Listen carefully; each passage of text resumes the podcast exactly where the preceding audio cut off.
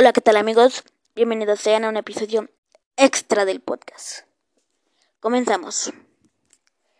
Eh, para nadie es un secreto que las máscaras son los que es el instrumento que hace negocio en la lucha libre aparte de los luchadores. Bueno, pues en las últimas horas se ha visto envuelto en polémica un caso en donde están involucrados dos luchadores, uno de nombre cibernético y el otro heredero de Raimundo Acosta Veloz Kung Fu. Eh, el que está involucrado en este caso es Kung Fu Junior, debido a que Kung Fu Junior, aparte de ser luchador profesional, yo creo también ustedes lo saben, que es mascarero profesional. Este caso empezaría a tomar fuerza debido a que un aficionado adquirió 10 máscaras del cibernético hechas por Kung Fu Junior, a lo cual inmediatamente el aficionado manifestó su desagrado debido a que él manifiesta que las máscaras del cibernético están eh, muy mal hechas, de una muy mala calidad y que no volvería a pagar el precio que él pagó por sus máscaras. A lo cual Cibernético explotó contra Kung Fu.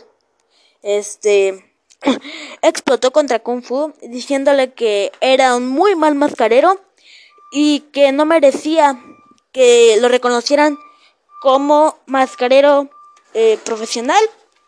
A lo cual este Kung Fu se defendió diciendo que las máscaras estaban hechas con la tela que el cibernético le había dado para fabricarlas. Eh, si se quieren enterar más de este caso, queridos amigos, vayan a la página del podcast en donde ya está la publicación hecha.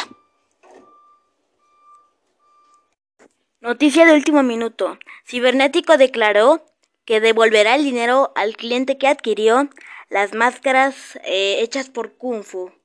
Y dijo, raza, no se dejen engañar. Kung Fu hace máscaras de muy mala calidad.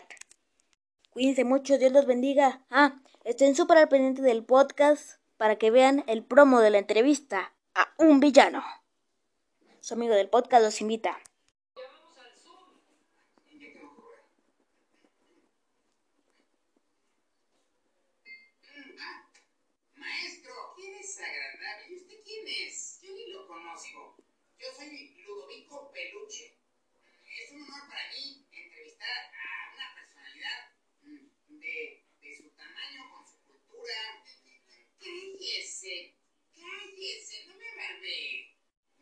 como que de tanto que me hacen la barba.